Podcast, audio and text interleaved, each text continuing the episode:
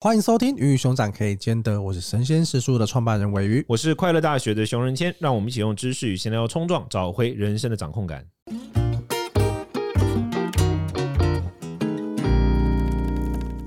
你有没有觉得我们只要在中场休息聊过八卦，我们状态就特别好？看来我们都是外倾型人格，没有啦，对不起。看来我们要在节目上面聊八卦。对，我们很想要聊一个三个字的作者的八卦，但算了，没事了。哎、欸，三个字的作者很多？对，但是我之前有发文骂过他说他的版他的书现在是很畅销，真是台湾堕落，这就很少了，这对象非常少。他现在书爸爸，这对象就更少。好，我没有说爸哪里的爸，我没有说，我不想害你。OK，好，对，没有了。当然，我很期待他来跟我正面了，我会让他正，我会让他知道什么叫 Daddy。我们可以邀邀邀邀他来上节目。他会哭吧？我有办法让他哭，你信不信？我绝对有办法让他哭。那集就交给你们两个，我在旁边那边看戏啊。我有，我换我坐那边。我们这个节目，我们最后变成什么武道馆，你知道吗？我会我会让他玻璃心碎一地。好，好，没事，对不起。今天这一集呢，我们不是要聊八卦，我们要聊我们延续我们上一集的主题，真正的性格，我们都是很孤单的人，就聊孤独这件事情。我们是人格分裂吧？对不起，来你，我们上一集聊的主要是从人格特质的不同。有些人他会透过于孤独的方式，其实他是在充电；有些人反而会对他来说，这种东西可能反而是折磨啊、哦，他特别需要社交关系等等。那今天这一集的话呢，尾鱼会从关于从创作者的一个角度，对，因为鮪鱼也跟很多创作者合作过等等，来聊孤独以及或者是寂寞的价值。对，写的考恭维啊，不是方向给你的，就是其实不管，我觉得不管是什么样类型的创作者啊，不管你是要。呃，其实虽然说好像 YouTube 一直在跟网络上连接，对，可是你要想，哎、欸，每天你要出片，你要剪片。拍片这是一个多漫长的过程，更别说你还要上字幕，上字幕是每次每次跟剪片的同事聊到上字幕，他们都觉得都超痛苦。那剪个十分钟的片啊，你要做那些字卡，它其实是非常非常需要一个人在电脑前面完成非常多事情。是，更别说你事前不知道大家有没有看过浩浩他的那个自己拍摄的一些幕后花絮，嗯，因为他一个人扛着摄影机到那边，然后放下。一千呐，现在他已经有 partner 了嘛，而且他一个扛着摄影机到那边放下来，那跑跑跑跑到对面去讲一些话，然后又进去。换个妆，然后又出来又讲些话，就是其实非常需要一个人做非常多事情。是是是，就我们很很多 YouTube 的朋友也是，就是他也蛮需要一些聚会的原因就在于，因为他就是每天都是一个人工作，很有可能他就是一个礼拜五天，看起来好像每天都在社群上发文什么的，可是没有跟一个家人以外的人讲过话。如果他自己租屋的话，我觉得我之所以没办法成为一个成功的 YouTuber 的最重要的原因，就是因为我到现在连剪片都不会，都从一开始就是找同事帮忙，我都从来没有经过那个过程，难怪我不成功。我理解了。但不止 YouTuber 吧，就是可能你自己当作家，你写作也是，就写书，它就是一个非常孤独的过程。我写我卖最好那本书是真的有花时间写，后面全部都跟量产一样，你知道吗？因为我写书很快，我量产出来大概两个礼拜可以写完，这么快？真的。我那那那最好那本书你写多久？一年。但不是因为慢慢写，是因为写之后打掉重来，就写了过，因为经过很多反复的思索。嗯，对，那个真的搞了一年，然后打掉，一直打掉重来之后，然后就弄出了好的东西。果然还是需要花时间。弄出了对，弄出了有有市场性的东西。然后后面的东西就是我自己想写的，就量产了。量产出来之后就是还可以啦，没有那么深刻啦，没有那么深刻。对对对对对，没有那么没有像刚刚那个作家霸榜这么多。那个作家霸榜跟他那有没有内涵一点关系都没有。OK，那个没有那那那个就是媚俗，媚俗就会霸榜。我说我做不了媚俗的人，这是我人生的难题。就是寂寂寞这件事情，就是你很需要去，因为创作它就是一个很。个人很孤单的事情，是是是是，你很需要去在那个当下去屏蔽掉其他的一些杂讯。刚刚讲磨磨自己心中的想法也好，磨文字内容、磨影片内容也好，它都是需要一个人的创作。但在这个时代，可能大家可能很难去接受这个事情。我觉得那个你从小生长状态，你想，对对对，你你可能一在家里，因为现在生不多嘛，你可能就独子，你从小就接受可能父母两个人的关爱的眼光，一直看着，一直看着，一直看着。然后你到长大了之后呢，现在的家长啊、同学呀、啊，大家也会很多关注的眼神，甚至是手机上面，你会一直不断的去看别人的社区，看。别人生，我想要一直不断去连接别人，在这种各式各样的连接的状态底下，你要能够静下心来，沉浸一个人的状态。它其实是非常困难的一件事情，它反而需要一种练习。对，我记得我以前学那个日本日我在日本读书学习日本佛教的时候，它有一个有一个环节，我到现在还是很喜欢。就是你知道日本人嘛，日本对很多东西很有追求，然后他们就是我们一般台湾，比如说民俗信仰或者说佛教都是，你你点香是不是一根香，然后你就直接点了，然后插上去，或者说有些是像那个叫立香，站着的叫立香，啊，有一些叫卧香，就躺着一条的，它也是点了之后把它放上去，啊，有一种叫环香，就是圆圈的，那你点了放上去。可日本香不是这样的，日本佛佛教的香呢，它是要把那个香粉啊压进去的，那是怎么做呢？它有个流程，你要先把那个香炉拿过来，然后你要把里面的粉全部倒到一个滤网里面掏空，然后接下来你要磨那个滤网，因为有些香烧完之后，它会很立刻就进入就是粉状，可是有些会有点颗粒状，你要反复的磨到全部的香都是粉状的，然后接下来再把香灰全部再倒回到那个香炉里面，然后把它先初步的环就是松松的拍平，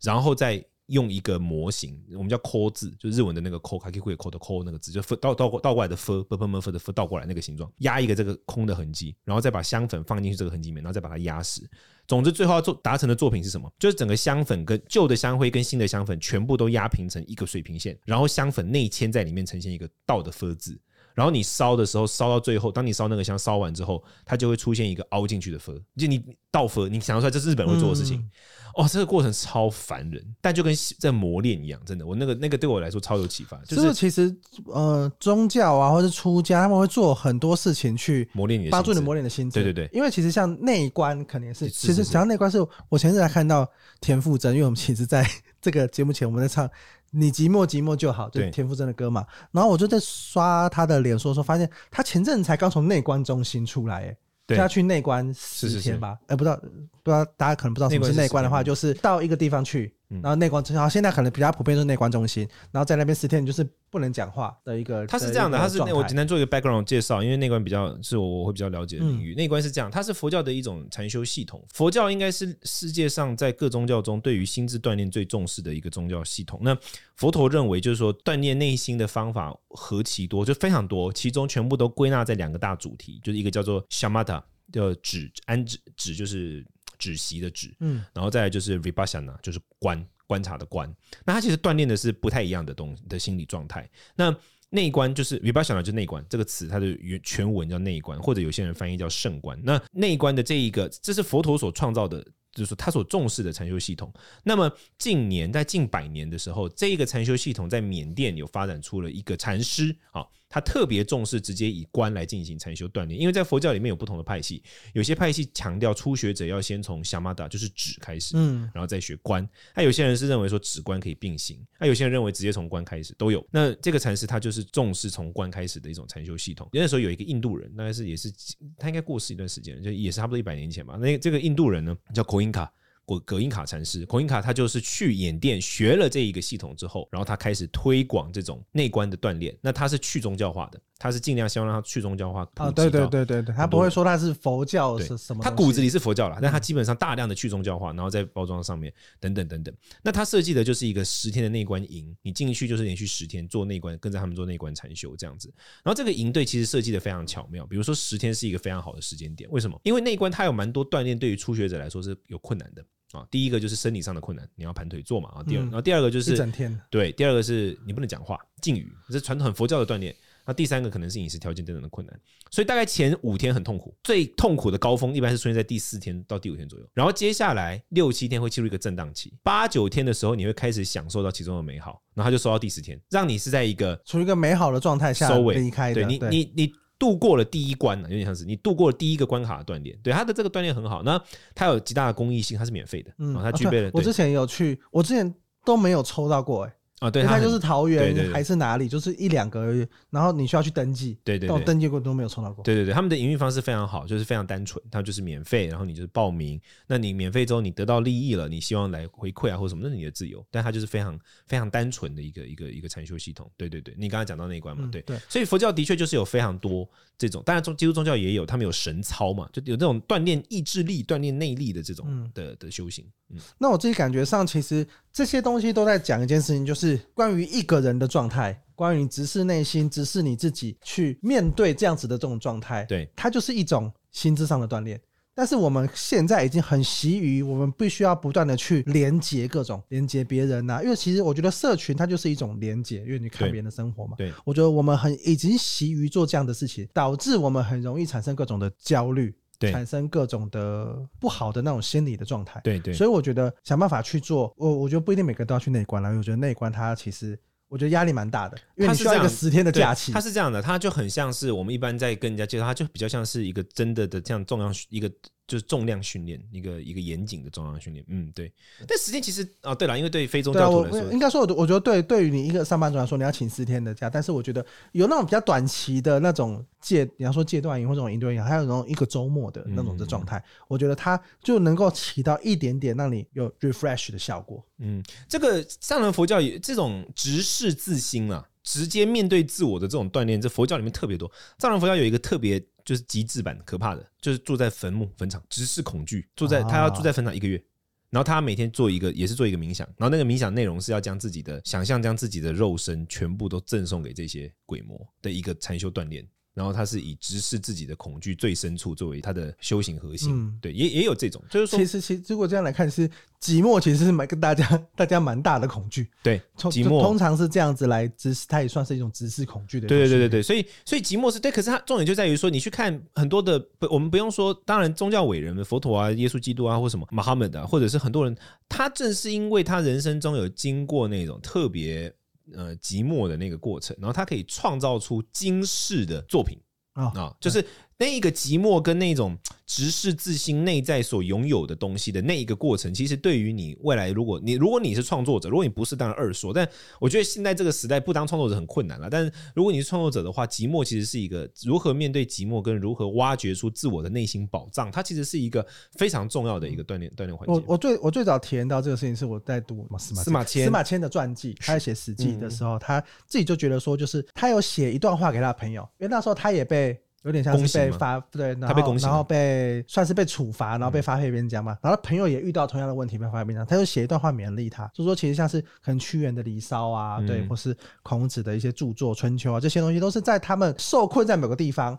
或者是被以前很喜欢发把人家发配边疆去，大家无所事事，对对对对，远远远离那些公民的地方的时候，他反而可以在那些没有人或是一些很痛苦的地方，一些监狱里面，他反而能够诞生一些伟大的著作。那个谁，王阳明也是啊，就是那个儒家后来的一个重要改革，不是现在王阳明了，sorry，现在王阳明，谢谢谢谢，蛮社群的，蛮社群的，都在改车，他都在改车，他最没有，他最近骂手表厂商，呃，那个儒王守仁呐，就是明代的王守仁，王阳明也是，他是被认为儒学最后一个圣人嘛，心学创办者，他也是啊，农场悟道嘛，就是他被发配边疆的时候悟道的，他也是在赶马养马的时候，他突然就悟道，所以对，的确就是说寂寞这个东西哈，就是说，如果你希望人生有一个更根本性的跳跃。你希望人生有一个更高层、直接层次的整体的提升，就是那你的确会需要经过一个这个像是脱皮的过程，一个人的时刻，真的非常需要，非常需要，而且它不是一个短暂，它很它是辛苦的。嗯，但我我个人不可能是因为我以前出家，我还蛮我我个人蛮享受与喜欢这件事，对。但是可能对很多人来说，我觉得是是的确艰难的。那对啊，不然对现在来讲，什么关手机就很困难了。我其实很难想象为什么很艰难。像我以前都会觉得，就是能够静静一个人，然后去思考内在的事情，不好吗？现在可能大家都是静静的一个人听我们的 podcast，有可能现在我们的听众现在正在深夜嘛。没错啦，听我们的我 podcast 就是在自我提升，不就是对？因为我我我真心这样认为，因为我后来觉得就是说，很多你你像像创作，只要是。只要是你是社群工作者，但同时你又必须三不五时出产那种很像是像唐老师，唐老师他每次要创作他的东西，他都都要闭关的，就是一样道理。你你要你要创作出那种东西，你不闭关创作不来不了的啦。对啊，因为干扰太多了，因为那个心理状态不一样啊。一个一个是有点像外放式的，而且有点像是开放式的心理状态；一种状态是内缩式的、整理式的、探索式的、自我质问式的心理状态。那个是不一样的心理状态。你一直对外接触，没有办法进入那个心理状态啊。对对对，你你有可能创造出一些别不同，当然。你不是说你一直在对外接触的人，你没办法创造出好的作品，不这个意思。你可能创造出来的作品就会是呃有特色的或者什么，但不太会是那种真的发自内心将你内在的那个最深处的东西挖出来之后放光的那样的东西，就比较不一样。我觉得真的会不一样，这是我很我很深刻的很深刻的。有些是广度，有些是深度，看你要怎么选择。对对，你如果想，因为深度会叠出高度，因为越深的东西它做出来它可以叠得越高嘛。我觉得是这样。那这个东西它真的就是需要你需要能够直视自我。但这个就是演算法很麻烦的地方，演算法希望你有广度跟更多，它希望你多。越多越好。可是，可是我后来思考过这件事。我，我，我，我刚好前两天跟跟人家聚餐，人家问我，然后我自己，我自己我也是这样思考这件事情，就是说，因为我受我可能受佛学训练嘛，以前我们老师就说，佛教训练的核心就是有三个点，他就说，佛教训练的核心，第一个就是说，不能短视，我们的目标是眼光要放的比一般人远。对。第二个就是说，在长度上必必须比一般人远，在广度上必须比一光人一般人广，在深度上也必须比一般人深。这三个层次上的超越是修行者的自我要求。那什么意思呢？就是说，首先长度上就是可能大家一般就是只看短期的好坏，或者是今年或什么，那长那修行者应该要看到一百年，你至少死前，甚至于比如说佛教认为有轮回，嗯，生生世世啊，这是一个。那广度就是一般人可能关注的是自我，那最多可能就家庭，但是修行者你应该要关注的至少要再比这个家庭再大一点点，可能是你的朋友，这个是的，社不，你可能你的社交圈。甚至于可能大到，当然你的国家或什么，这是第二个深度，就是可能一般人关注的是自己的身心状态，可是修行者应该也要关注到自己的灵魂状态。就这三个面向，我我觉得我老师的这个这个这个下的非常好，对于我们这种修行者来说，很好理解他的意思。那所以你也自诩为修行者？自诩这个不是一个标记啊，这这个修行者像学生啊，努力在修正自己行为的人称之为修行嘛。修行者就对我是学生啊，在这个角度上来看，那。我自己在看待这个问题的时候，广度跟深度我不敢讲，但长度的确是我常思考的问题。就是前两天就有一个朋友问我，也也是很有名的社群意见领袖，他就问我说，他知道我是一个不畏人言的人吗？我不怕人家说什么。他说你为什么不畏人言？然后我真的是这么想的，就是说，如果当然你本来就做错事，那你真的就是当然会怕，就是出来道歉。对对对，但没什么。可是如果你没有做错事的话，我真的觉得没有什么怕的。原因是什么？你想想看呢？我们现在回想那些伟人，比如说我们宗教性的伟人，或者说那种跨时代的伟人，史怀哲啊、德瑞莎修女啊，他们存在的时代，你说没有人批评他吗？一定也有人批评他，一定也会有人觉得他们这种做法又怎样？又怎样？肯定肯定。然而，这些人到了现在，你已经根本听不到他们的声音，你根本不知道他是谁。可是史怀哲名声却留下来了。嗯，就是当你用很短的时间轴去看的时候，你的确可能会受到批评的影响，会有很多杂讯呐。对，可是当你时间一拉长的话，那杂讯就消失了。所以我自己是这样子自诩跟自我、自我、自我探讨，就是说我做的事情如果是对的话，那我相信它会存之千年、百年。那其他人的那些。只是因为情绪而发展所批判的声音，就根本我连听都不想听，就根本不会影响到我。那我觉得道理是很接近的，就是说演算法的确它会影响我们做出广度，但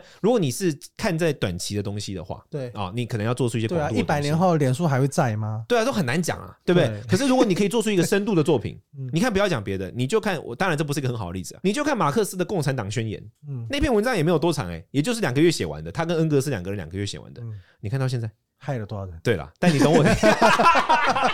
但你懂我意思，就是你真的雕琢出的一个作品，它如果是有深度的，马克思思想是有深度的，它不是广度嘛，它不哗众取宠嘛，它是有深度的东西啊。当然，我们不是说这深度是好或坏了啊，我们不不不。因为那个时代它没有社群平台，它那个时代也会有知识分子之间的那种啊，比如说谁谁评价你啊，写信什么，知识分子啊一定会被攻击啦。对啊，对啊，肯定是社群存在。其实其实我觉得这个，我想我想跳另外一个东西来讲，同样的意思就是是是是投资，嗯，就是呃，我最近接触到一派投资的学说，就认识一个老师，然后他就是属于趋势派的。对，他就讲说，其实你看，从以前的股票，我们看美股跟台股啊，到现在涨到一万八、两万点啊。就整体的股票都是在上涨的，对，长远来看，嗯，对。可是过程它就是起起伏伏，起起伏伏，起起伏伏。那如果你一直去关注那个起起伏伏的话，其实你是很难赚钱的，因为它一下就涨，明天又跌，就它有很多的在这中中间过的杂讯。可是你只要时间放的久，拉的长的话，你只要你只要守得住这个东西，它都是肯定是赚钱的，因为股票就是一直往上涨。对对。然后他就是巴菲特其实就在讲说，钱是会往